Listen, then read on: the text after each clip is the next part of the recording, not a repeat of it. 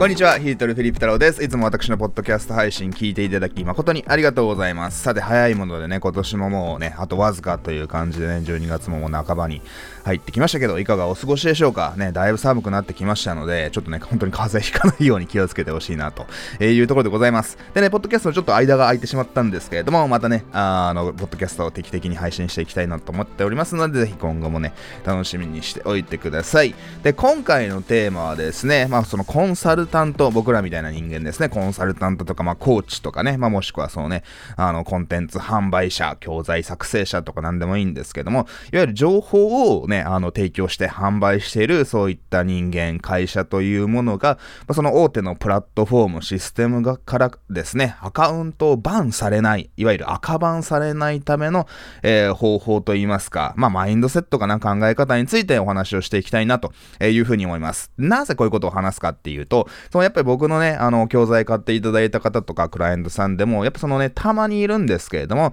その、例えば、決済システム、まあ、ペイパルとか使われてる方も多いと思いますし、そのね、あの、最近であれば、まあ、ストライプっていうね、決済システムが、まあ、すごくですね、あの、一般的にもなってますし、まあ、いろんなツールとね、日本のツール、海外はもちろん日本のツールともね、なんかメール配信ツールとか、サイト作成ツールとかと連携できて、まあ、気軽にね、その決済を導入できますよっていう触れ込みでですね、まあ、そういった、えー、決済システムシステムとかが、まあ、すごく普及していると思うんですよ。で、それで、えー、ね、そういったシステムを使うのはいいんですけれども、やっぱり一部の人がですね、そのすぐもう使えなくなりましたと。ね。まあ何かしらの理由、いろんな理由ね。あの、プラットフォーム側からね、理由は教えてくれない場合も場合も多いんですけれども、そのなんか、こいつ怪しいなと。ね、大手の会社から見て、こいつは怪しいなとね、思われるわけじゃないですか。まあ、もしくはそのね、なんか詐欺みたいな商品売って、そのお客さんからクレーム来たもんで、みたいな形で、あの、アカウントが使えなくなるということが、まあ、あるわけですよ。ね、あの、つまり、例えばね、あの、その決済システムを使って、まあ、クレジットカードで商品を受け付けていたものが、もう売れなくなりますよとかね、最悪なんかその売れた、あのね、商品のね、あの、代金っていうものが振り込まれるはずだったのが、もうこれもね、没収しますみたいな最悪のケース、そうなってしまうこともあるわけなんですよ。そういった決済システムの赤版。まあ、あとですね、あの、痛いのがその広告ですよね。まあ、Google とまあ、Facebook。まあ、どちらかっていうとね、最近は Facebook の方が結構厳しいなと思いますけど、あの、厳しい傾向があるなと思いますし、まあ、とはいえ Google もね、あの、一応そのね、やばいと、こいつは怪しいんじゃないかと。ね、もう、あの、会社には結構ね、アカもう広告使わせませんよ、みたいなみたいな形でアカウントをバンすることが、まあ、あるわけですよ。ね、まあ僕のね、お客様の中でも一部そういった方がいらっしゃるわけですね。で、なぜそんなことが起こるのかなと。ね、僕もいろいろ考えたわけですよ。ね、あの、言っておきますが、僕のね、あの場合はそのストライプに関しても、まあ、ペイパルもそうですし、まあ、ペイパルはそんなね、あのメインでは使ってないっていうのはあるかもしれませんけれども、まあ、ストライプを使ってですね、まあ、毎月数百万円ぐらいですね、ありがたいことにね、売り上げが入ってくるわけですよ。ね。で、それをずっとね、まあ、この2017年ぐらいから使ってるんで、まあ、このね、4年間、5年間ぐらい使ってますけれども、まあ、アカウントがね、あの、バンされましたとかね、売り上げて入る金額が没収されましたとかは、まあ、ありがたいことにね、あの、一度もないわけです。で、あと、Facebook、Google に関しても、まあ、Facebook とかはね、この広告出せませんよ、みたいな、あの、そういったですね、あの、審査通らないってことはもちろんたまにありますけれども、まあ、基本的には、まあ、僕なんかもね、Facebook さん、まあ、Google さんもそうですけれども、まあ一応ね、広告出してれば担当者がついてですね、まあもし僕の広告ね、あの、審査通らなければ、まあ、担当者の方がですね、もっとこうした方がいいですよ、みたいなことを教えてくれますし、あの、特にね、あの、結構、ちゃんと、あの、やりとりをしてるので、あの、やりとりをしてるっていうかな、あの、信頼関係があるのかなと。ね、その結構 Facebook、Google には、あの、毎月何百万円とかね、結構お金使ってきてますんで、まあ向こうからすれば上顧客みたいな感じなわけですよ。っていう形でですね、まあ、僕の場合はですね、まあありがたいことに、あの、アカウントもね、あの、凍結されずに済んでると。ね、まあ今後ね、もちろんそれが凍結されないって保証はね、もちろん、あの、どこにもないんですけれども、まあそういったね、あの、主要なプラットフォーム、ここをね、あの、赤番されたら、きついなと。ちょっとビジネスのがね、続けられなくなっちゃうな、みたいな、えー、そういったね、あの、大事なプラットフォームがやっぱいくつかあるわけですよ。で、ありがたいことに、それが潰されずにね、あのね、でき、あの、運営できてるので、まあ会社もありがたいことにね、継続してね、あの、存続できてるっていう風なお話になるわけです。で、なんで、じゃあ僕は大丈夫で、その一部の方、ね、あの、そのたくさんではないんですけれども、一部の方がどうしてもなんかね、あの、一応ちょっと言っちゃ悪いんですけれども、やっぱそういった方って、じゃあストライプも使えなくなりました。で、Facebook も使えなくなりました。Google も使えなくなりました。みたいな形で、結構言っちゃ悪いんですけれども、ちょっとそういったね、あの、アカウントを凍結されちゃう方っていうのは、一つのアカウント、一つの会社からじゃ、だけじゃなくてですね、あの、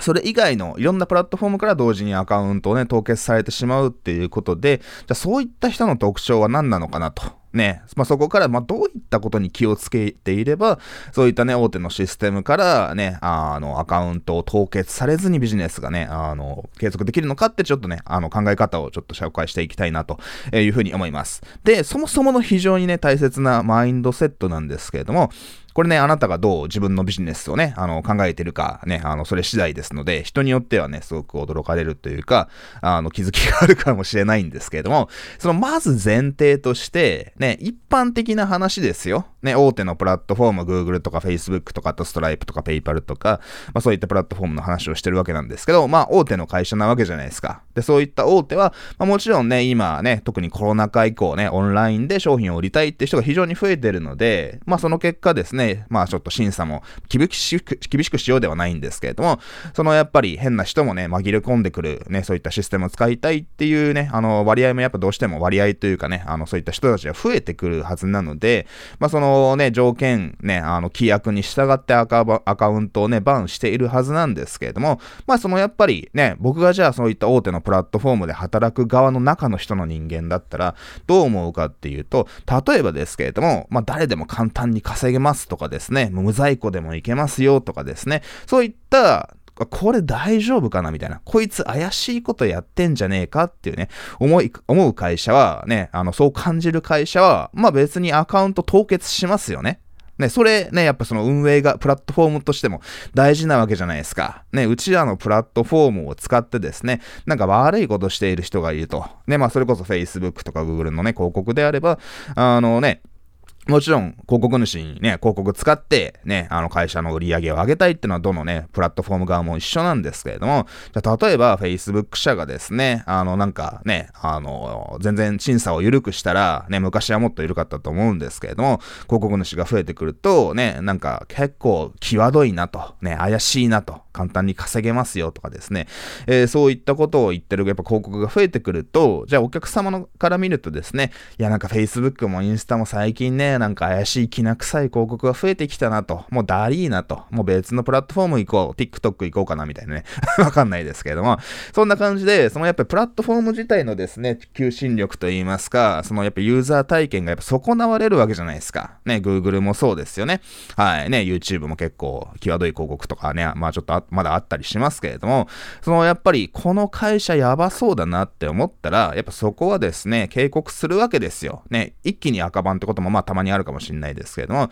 審査通しませんよと。で、同じようなね、あの、審査、あの、LP とか広告をね、あの、何度も出し続けると、もうさすがに限界だと。もう、あの、改善する気がないならもうアカウント停止で使わせませんよ、みたいなね、話になって、そのアカウント凍結されちゃうわけです。ね。あとはそのストライプとか決済システムね、もう最近僕のお客さんであったのが、なんかそのね、お客様にね、あの、まあ、決済、そのストライプ使って決済してもらいましたと。で、ただ、じゃあお客さんがね、あの、んなんだこのね、あの引き落としはと。なんか知らない会社だ、詐欺じゃねえかみたいなね、カードが不正利用されたのかなみたいになんか思っちゃって、まあそのカード会社かストライプかわかんないですけど、これ不正利用なんじゃないですかみたいなね、あの、通報的的なクレームをしたらしいんですよ。そしたらもう一発でアカウント凍結みたいなね、こともあったわけですよ。で、それって、まあ誰が悪いのって話ですけれども、ね、あの、お客さんと信頼関係築けてないのかなと。ね、そのやっぱりね、あの、まあ、そのね、クレジットカードの明細にちゃんと会社名書いてなかったとか、それがなんか怪しい会社名だったとかね、そういうね、あの、いろいろ、もろもろな、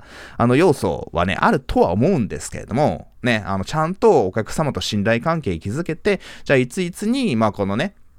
あの、支払いが来ますよ、じゃないですけれども、そういったことがコミュニケーションできていれば、お客さんの方も、ああ、この間払った誰々さんのね、あの、なんか費用、コンサル費用かな、みたいな形でですね、通報はしないと思うんですよ。ね、もしくは、そうね、あの、心当たりさえあれば、ね、ちょっと怪しいね、あの、引き落としだなと思っても、これ、あの、何々さんのこの間のね、あの、ね、支払いですかね、みたいな感じで、売り手にね、確認すると思うんですよ。ね、あの、っていうコミュニケーションができていれば、そのね、あの、いきなり通報とかをしてアカウント凍結になることはないわけですよ。っていう形でね、ちょっとその、僕のそのお客さん、アカウント凍結されちゃったお客さんに関しては、まあ、細かいことはね、僕も聞いていないですけれども、まあ、ちょっとそれはね、問題かなというふうなね、あの、お話なわけです。なので、あの、僕がね、ちょっとね、自分のクライアントさんに、そのやっぱ最近言ってるのはですね、あの、要はね、僕らみたいなコンサルタントとか教材を売ってる人間っていうのはですね、まず怪しいと思われるんですよと。ね、それを理解した方がいいわけですよ。ね、僕らは、ね、あの、自分がどう思っていても、ね、あの、いや、自分はね、いくら真っ当なビジネスをやっていると思っていてもですね、その世間様から見れば怪しい人間なわけですよ。ね、僕も最近で、あの、なんかあんまり僕も人、飲みに行ったりとかしないんですけれども、まあちょっと知り合いのなんか送別会みたいなね、あの、のがあって、ちょっとね、あの、知らない人と、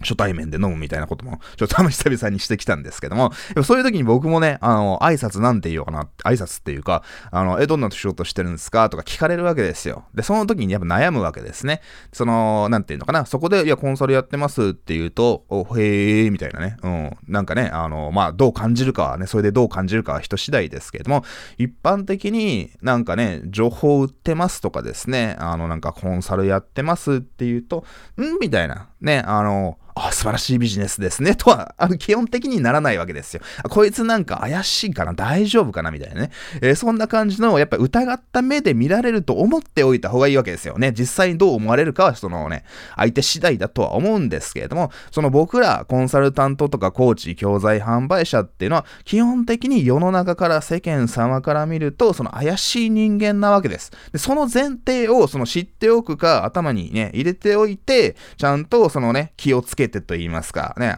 怪しく見られないような、そういったね、見せ方であったり、メッセージングであったり、紹介、自己紹介の仕方であったりっていうのを、その自分がね、あの、できるかどうかっていうので、まあ、そのね、あの、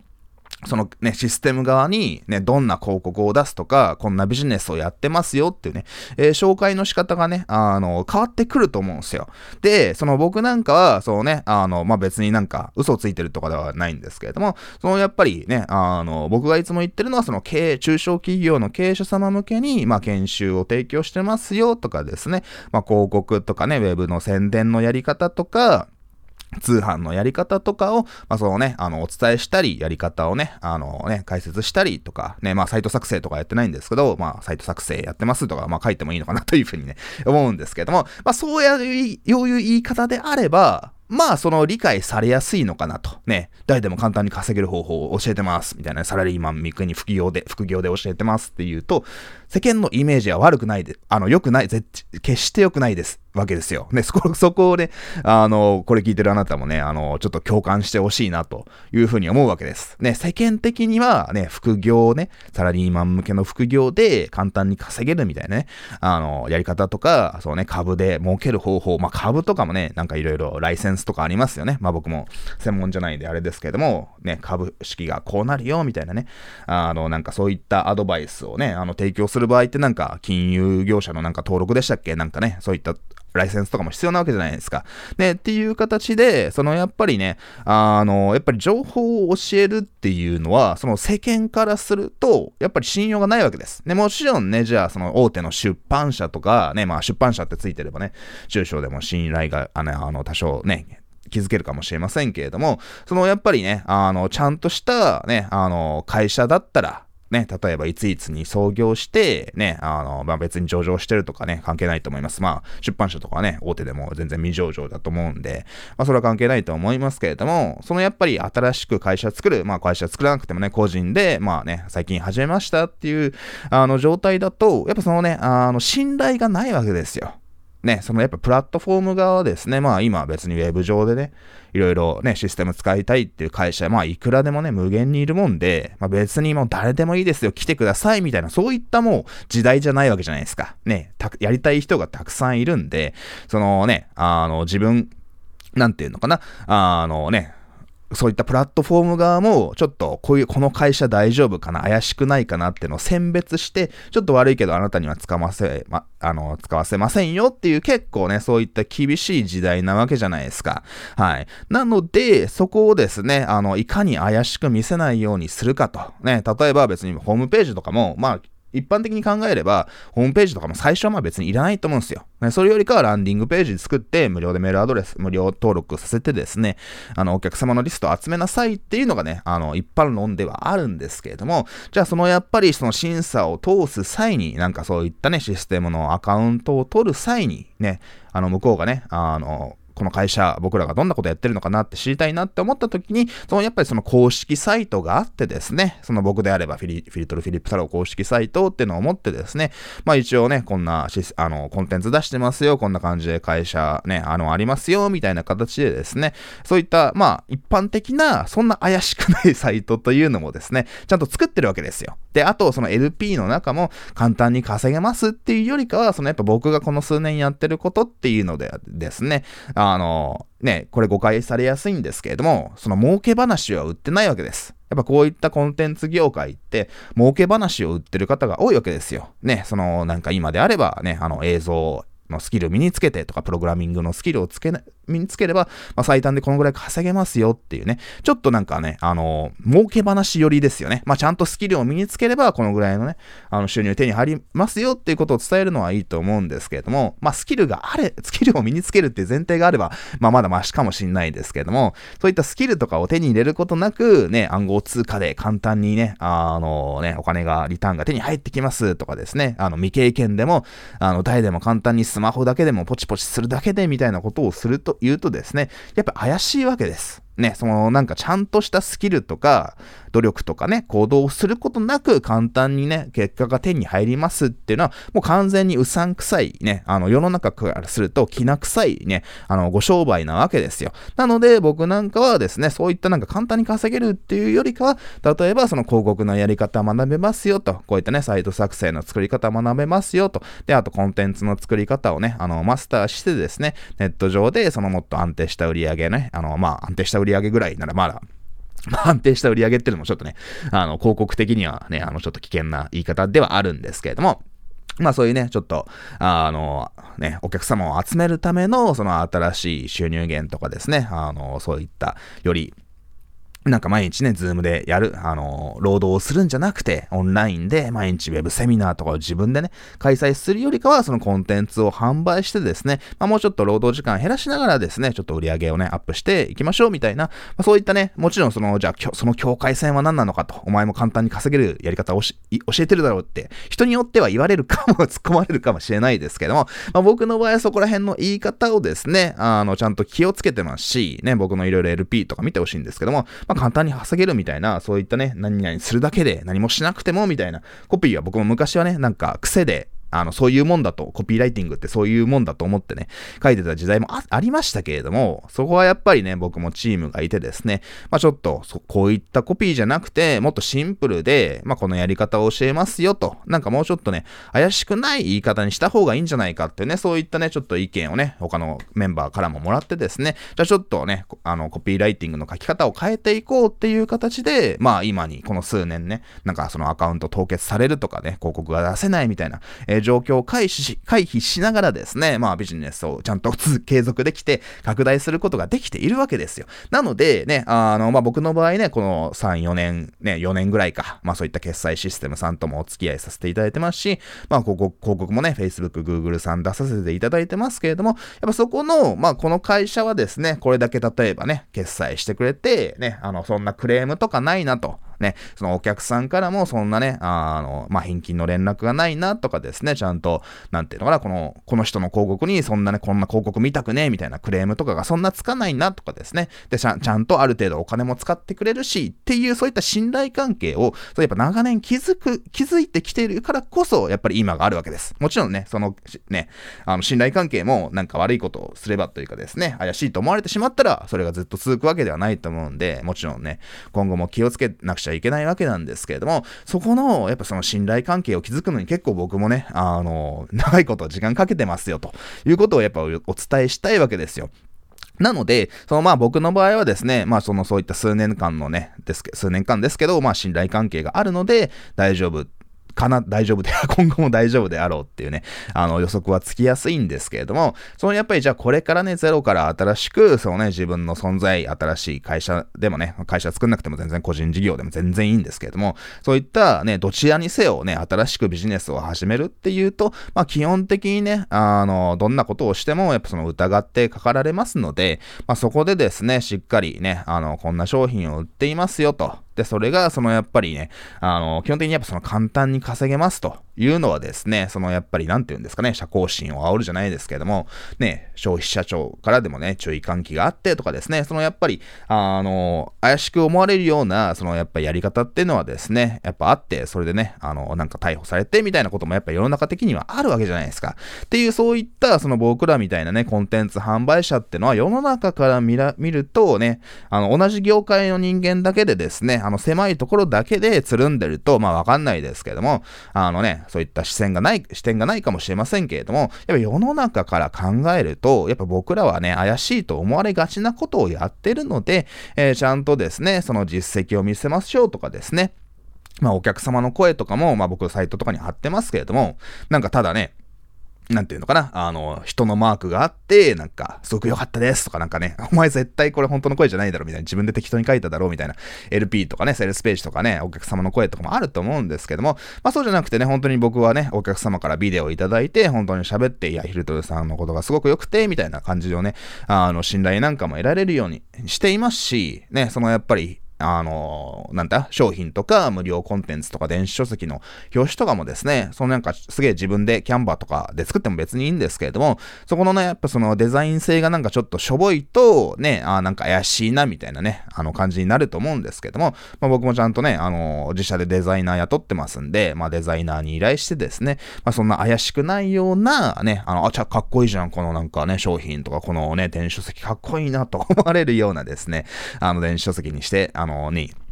できるようにね、一応チームで努力していますし、まあそういう形でですね、そのやっぱりあの、怪しくないっていうことをですね、あの、すごく力をね、怪しくないというか、怪しいと思われるこっていうことを理解しておいて、じゃあその怪しくないと思われるためにはですね、どうすればいいのかなっていうことをですね、結構僕もね、あの、チームで全体で考えながらですね、日々行動していますので、まあビジネスを継続することができているのかなっていうふうに思いますので、えー、ぜひあなたもですね、そのやっぱりね、あの、例えば決済システム凍結されちゃいました。ね、あの、もう銀行振込しかね、受け取れませんとかですね。まあもちろん、凍結されちゃったら凍結されちゃったで、まあいろいろね、なんか日本でね、あのなんかちょっと手数料が高いけど、全然大丈夫ですよみたいなちょっと怪しいね、決済会社を使うとか、ね、もちろん、あの、選択肢はね、あの、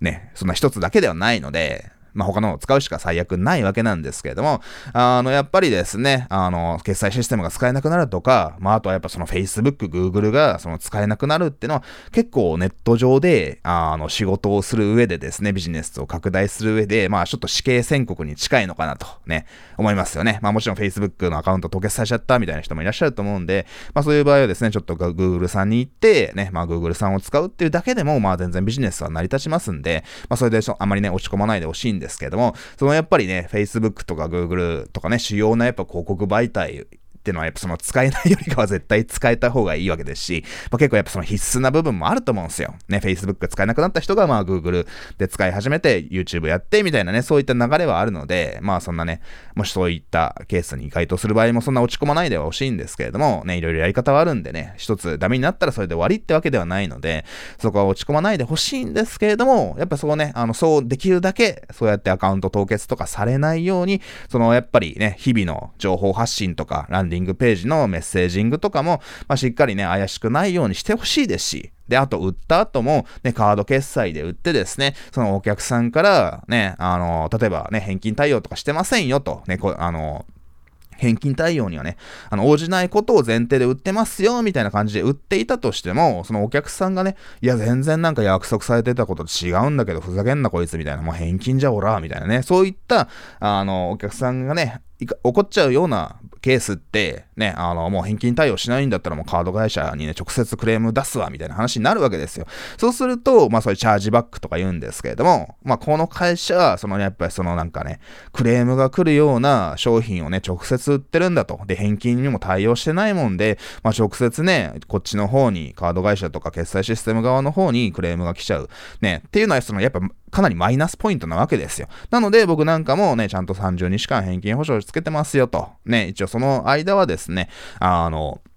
もうなんていうのかな、あの、無条件で、あの、返金していますし、まあその、ちょっとね、あの、一応悪いですけど、質が悪いお客様で、質が悪いというかな、なんかもうそのリサーチ目的でね、あの、僕の商品をじゃあ、買って返金、買って返金みたいなことをね、あの、結構してくる人って、まあ最近ちょっと少なくなったんですけど、まあたまにいるわけですよ。で、そういう場合はですね、もう決済システム側の方で、もうなんかね、あの、どうせ返金目的だろうから、つっても、カード、カードをね、あの、ブロックして、この人には購入させなくするみたいなこともしていますので、もうこのね、危険な方はもうこちらからもう購入お断りみたいなことをしてですね、そのなんか変なね、あのクレームとかをなくすようにしていますので、まあそこら辺の裏側で僕らはですね、あのいろいろやってますよと。ね、変なお客さんは排除してるし、まあクレームがね、あのないようにしてるし、ね、まあクレームとか返金があればですね、まあ全然普通にね、あの、まあ一応30日以内ですけれども、ね、あの対応しますよって話ですしね、あの、ね、そういう風にしてるわけです。まあ仮に返金保証をつけていなかったとしても、そのお客さんが満足してないのであれば、ね、ああの、別にそれは返金した方が